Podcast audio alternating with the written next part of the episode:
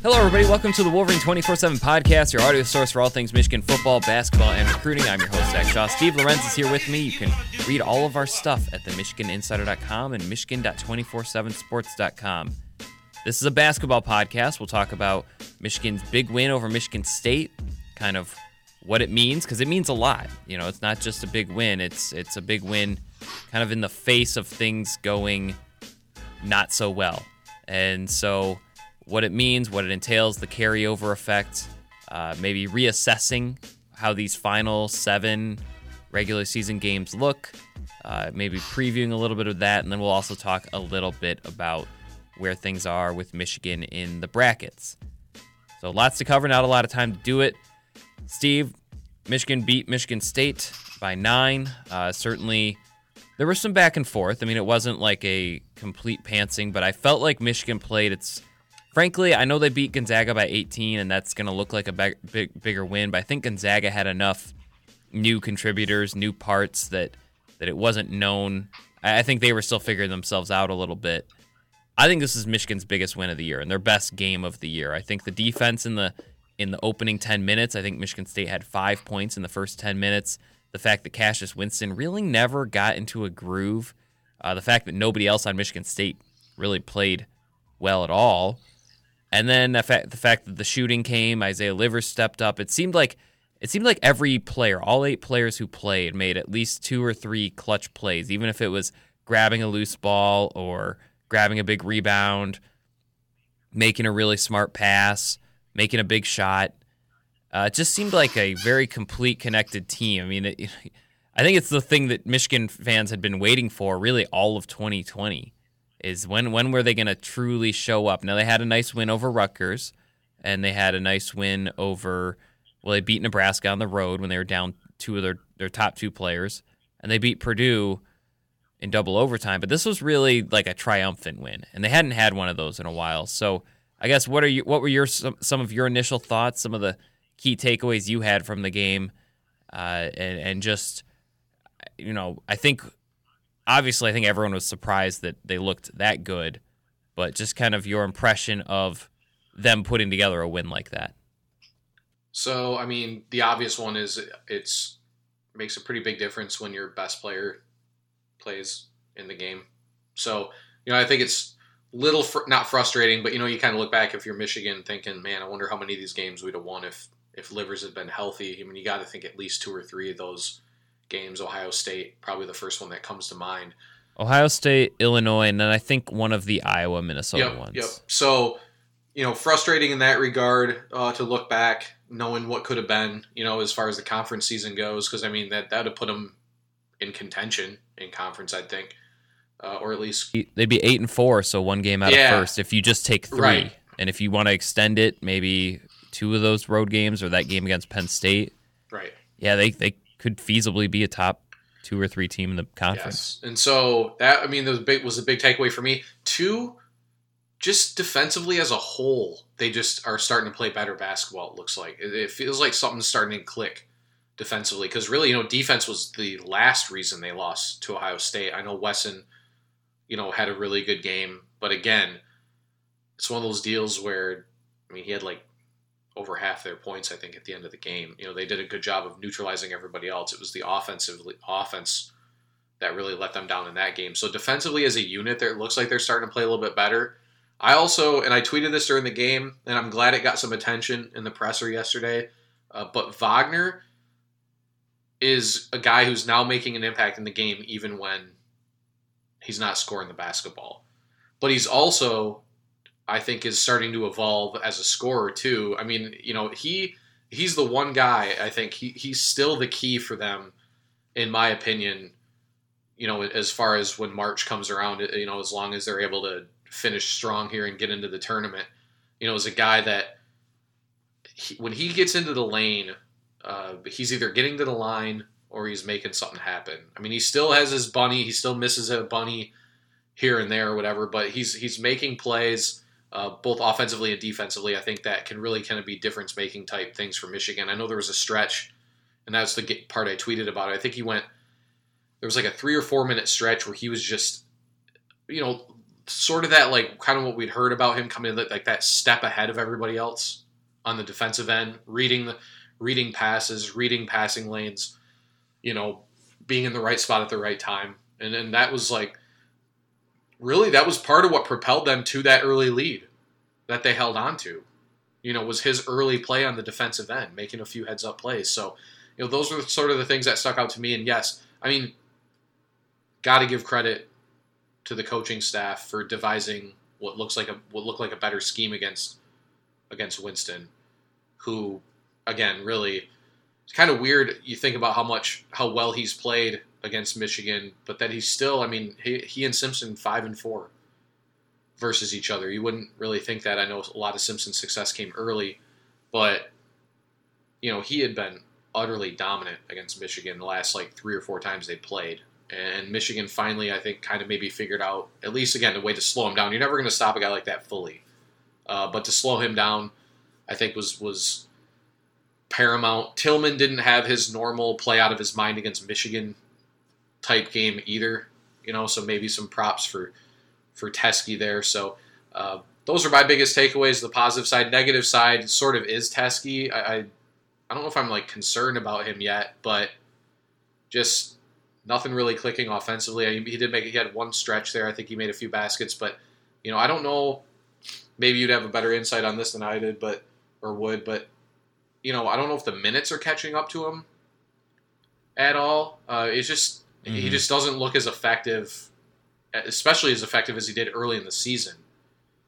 You know, and, and defensively, yeah. there's yeah. only so much he can do against somebody. I mean, these are like what? There's probably what four post like pros in the Big Ten this year, or guys that'll at least get a shot. Yeah, yeah, could right? be. So it's you know he's got his work cut out for him on the, on the defensive end, no doubt about it. And whether he's been disappointing there or not, I think that's up to people that probably know the X's and O's a little bit more than I do. But offensively, I think is where it's almost been a little more disappointing. You really haven't seen the consistency out of him that I think we had we're starting to get accustomed to. So, you know, how he looks in the final stretch, I think will be very important and interesting for Michigan as well.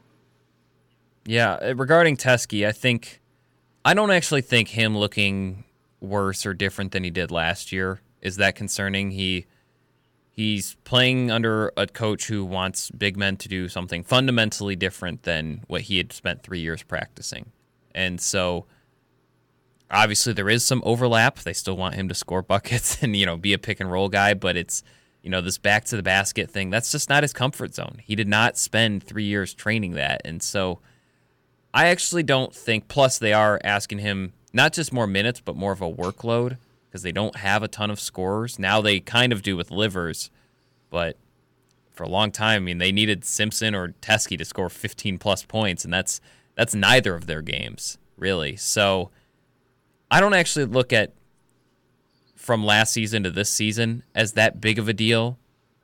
Would I? Because again, it's just a new scheme. It's like a quarterback who, it's like having you know maybe you have Devin Gardner come back another year and he's playing under Jim Harbaugh, or Denard from you know needed it. I don't know. You can make there's a lot of different types of centers, and I think not all of them are going to work under Beilein, and not all of them are going to work under Juwan Howard. But I think the regression mid-season is where you can get a little concerned because there was a time where he was scoring a lot of points, and it was pretty efficient. I mean, he wasn't you know, he still had his flaws. He still had moments where he would go for a layup when he probably could dunk, or he's shooting. He still has that you know air ball per game deal. But but there were times where he was scoring. I mean, there was I, he might still technically be Michigan's leading scorer, uh, but there was a time where he was averaging close to 16, 17 points a game, and that has completely disappeared. So that's a concern. I I, I still think the road game road um, production is still a concern for everybody. I think that's that's pre- probably that next step. Does Juwan Howard figure out how to coach players on a on a well a Wednesday night in Evanston where it's going to be a very different kind of crowd. It's going to be a different kind of arena. It's going to be a different kind of setting. And so, I but I do think they made a lot of steps on Saturday. I think, I think Brandon Johns you can see how much better he is because of how good he was off the bench. I still remember. Well, there's been a few times where he just it was like, man, Michigan really misses Isaiah Livers. But then John started to ha- started to heat up a little bit. Now you see what it can look like when they have a guy off the bench who can do that. And I think DeJulius and and Austin Davis, another guy who's really ascending, for them to have this eight, this eight is comparable to anybody in the Big Ten. They don't have the NBA talent that Maryland or Illinois have. I don't think they have, um, you know, a national player of the year like like Iowa has, or like what Michigan State can have. But eight for eight, I don't think there's a lot of teams that have what Michigan has, and so does it does it parlay into a five and two finish? I'm not so sure. I do think they. I, I can see where Michigan fans are frustrated because it does look like this team, the way they played Saturday, it does look like they could beat anybody in the Big Ten and could theoretically have come out on top in the conference standings. Now, Maryland is if they're going to keep winning the way they've been winning, uh, maybe not so much. Are they ten and three now in the I conference? Believe, I but believe so. Yep. so so they're starting. I think they found the road game cheat code a little bit. Um, you know, just the way the way Smith has been playing and the way Cowan has been playing. But still, would Michigan be looking at a two or three seed in the NCAA tournament? Would they be contending for a banner? It certainly seems possible. So I can see where that's frustrating, but at the same time, I think I think there were some benefits to those losses. I think Franz Wagner had to self reflect a little bit, uh, you know, and figure out, hey, I need to do stuff because my shot's not always going to fall. I think David DeJulius had to do some self reflecting. His decision making was probably one area where he wasn't he wasn't always making the right decisions. You know, he was he was very quick, he was very aggressive. I think there's a lot. I mean, he's he's plays the way. I mean, he's very much. Uh, he's going to be. He's very assertive. You know, he, he's not afraid of anything. But some of those losses, I mean, humbling losses can be helpful in some ways. And and John's kind of seeing how far he still has to go, uh, but also getting. I, he almost needed like a sniff of, of starting minutes just to get a sense, like, hey, I'm making progress too.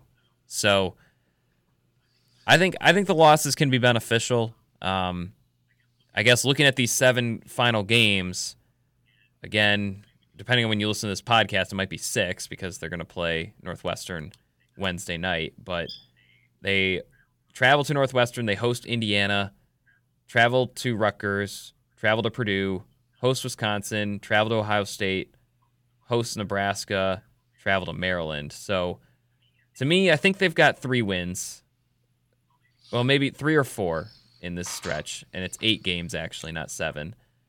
But I think they'll win Northwestern and Nebraska. I think they'll win Wisconsin and Indiana as long as they're healthy. But it's those road games that's the swing. So, Steve, when you look at this, I mean, what what steps do you still want to see them take? Obviously, we mentioned Jon Teske, but are there are there other things that are still holding you back from thinking this is a top three Big Ten team? And then what do you make of some of those games in this in this home stretch? And what what would count record wise as I mean what what does certain records mean? Uh, what what does that indicate about this team's chances in March? I think above 500 should be the goal. Cause yeah, the biggest thing for me is is yeah, seeing it on the on a in a true road setting. Cause it's been, you know, outside of the dud they laid against Ohio State, offensively, but the it's it's been night or night and day otherwise, road and home for them, especially on the offensive end. So to see, you know, some some quality true road performances, I think would be a big step. Although, I mean, I, I suppose for the tournament that doesn't matter that much. I mean, because they've actually played really well on neutral floor for some reason. Um, but you know, just to finish out the year against some some better teams on the road, you know, I think would be significant. So other thing for me, I just they got to they got to continue to shoot the ball more consistently. Uh, that's really I think what a lot of this is going to come down to. And Livers is making it has made a difference there. He's their I think he is their best outside shooter. And so, you know, but maybe more from like Brooks and to see maybe Wagner hit a few more from deep, I think is one of it's one of those situations where well, kind of like it's not going to be quite like it is with Simpson, where teams are, I think, are always, even though he, you know, he had the four against Michigan State, I still think teams are going to kind of let him take those shots more often than not. But for guys like Wagner and Brooks, you know, consistent outside shooting can open up a whole different. This episode is brought to you by Progressive Insurance. Whether you love true crime or comedy, celebrity interviews or news, you call the shots on what's in your podcast queue. And guess what? Now you can call them on your auto insurance too with the Name Your Price tool from Progressive. It works just the way it sounds. You tell Progressive how much you want to pay for car insurance, and they'll show you coverage options that fit your budget. Get your quote today at progressive.com to join the over 28 million drivers who trust Progressive. Progressive Casualty Insurance Company and Affiliates. Price and coverage match limited by state law.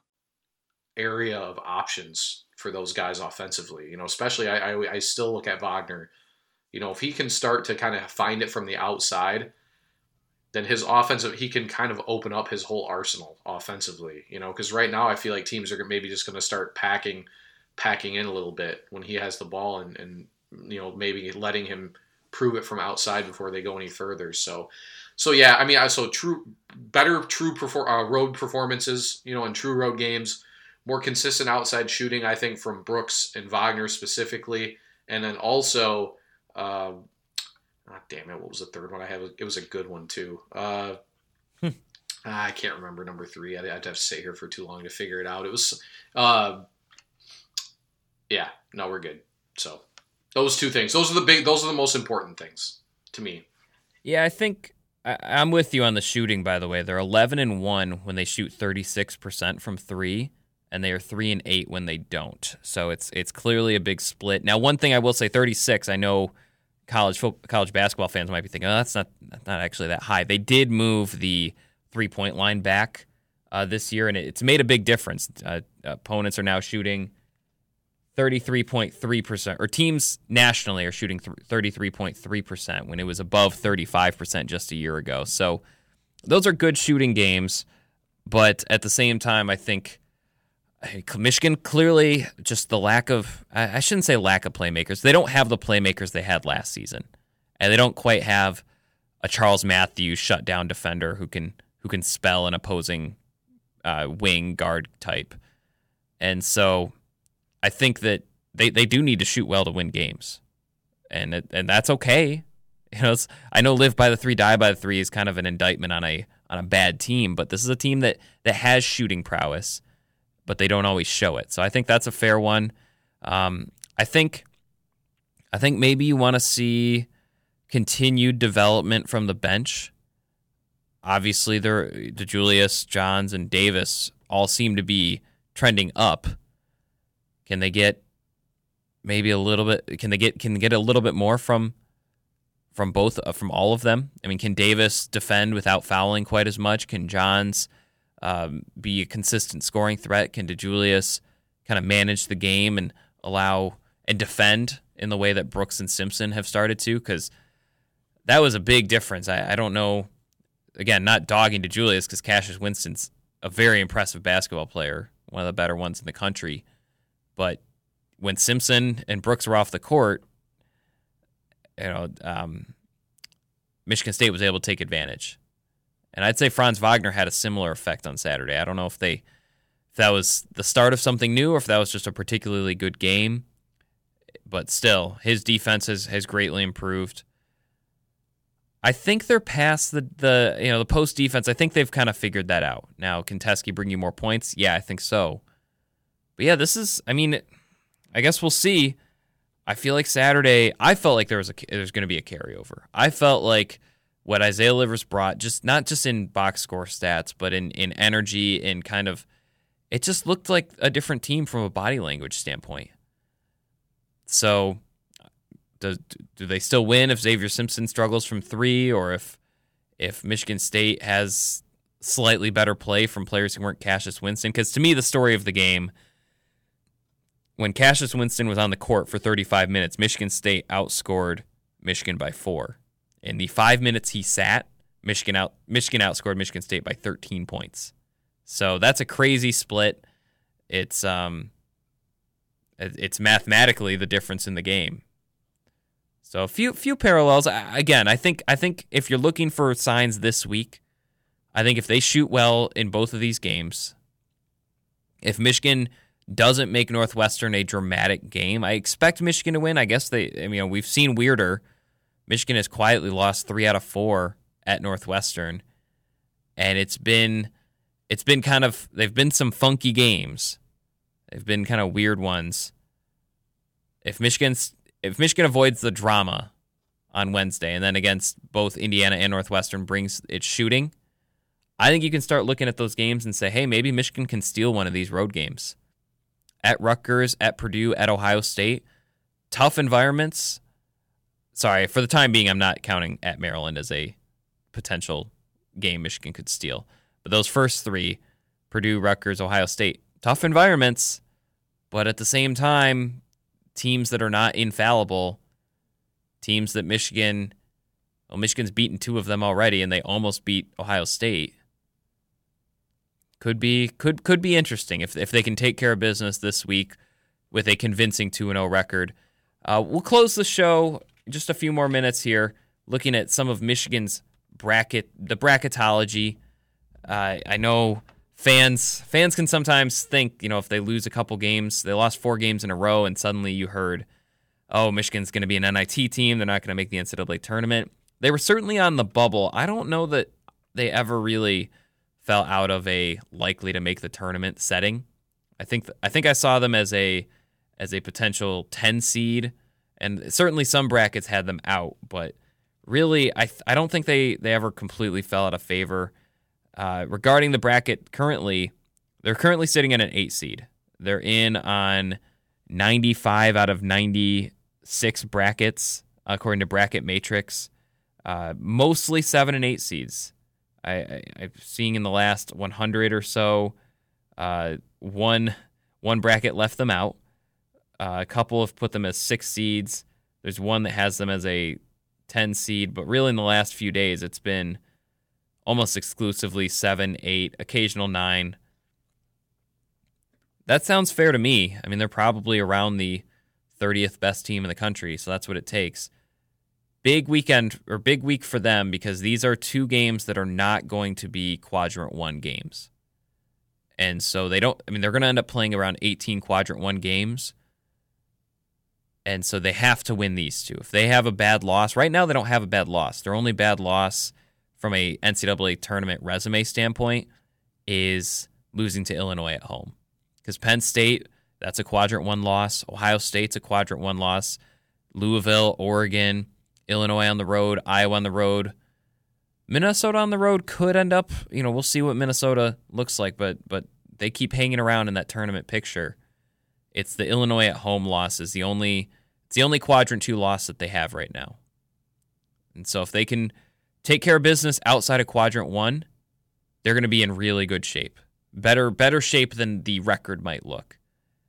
And similarly, I mean they're currently 6 and 8 in quadrant 1 games and while the eighth eight losses is like the fifth most in the country, the six wins is the sixth most in the country.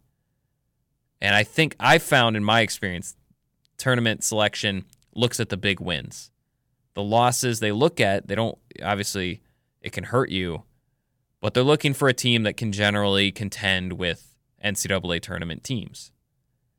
And so if Michigan if Michigan's able to finish around 500 against quadrant 1 teams, it won't matter that they have 10, 11, 12 losses on their on their schedule. What will matter is that they have a lot of big wins. That they beat Gonzaga, they beat Michigan State, they beat um, you know Purdue is looking like a good a good win.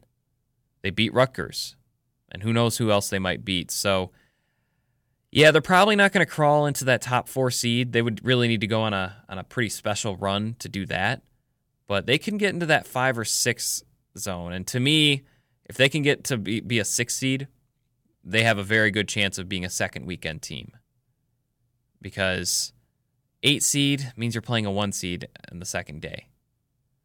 A seven seed, you're playing a two seed. But if they can get maybe that, that 20 win mark, I think is what it would take to be a six seed. If they can get to that 20 win mark, that would require a six and two finish down the stretch, or at least a couple wins against good teams in the Big Ten tournament. I don't know. It's just crazy what a, what a difference a week can make. Because if we had done a podcast last week after they lost to Ohio State, it it it, it would have been not necessarily from a bracket standpoint. I think they were still a nine seed, but man, oh man, does it, that that team look different with Isaiah Livers in the lineup, with with this bench looking as good as it does, with Franz getting better before our very eyes. Eli Brooks, we haven't talked about him a ton, but I think he's I think he's starting to bring it more consistently. He he's, he isn't going to score 20 points a night, but I don't think Michigan needs him to. They do need him to score at least 6 or 7 a night. He reminds me a little bit of Duncan Robinson where if he's if he can make a couple shots to help spread the floor, to help um you know, just keep keep opponents on their toes or on their heels maybe. I think that Michigan's offense flows a lot better. And then his defense on Cassius Winston can't overlook that. If he can do that against opposing point guards, Michigan's in very, very good shape. So for Steve Lorenz, I'm Zach Shaw. This has been the Wolverine 24 7 podcast. Check out all of our stories over at the MichiganInsider.com and Michigan.247sports.com. We'll have coverage from this basketball game. I unfortunately I wasn't able to make this trip. I am planning on going to Purdue, to Ohio State, and potentially to Maryland. The weekend games are a little bit easier in terms of scheduling with the radio show. This has been the Wolverine 24 7 podcast. Hope you had fun. Hope you learned something. And we'll see you next week.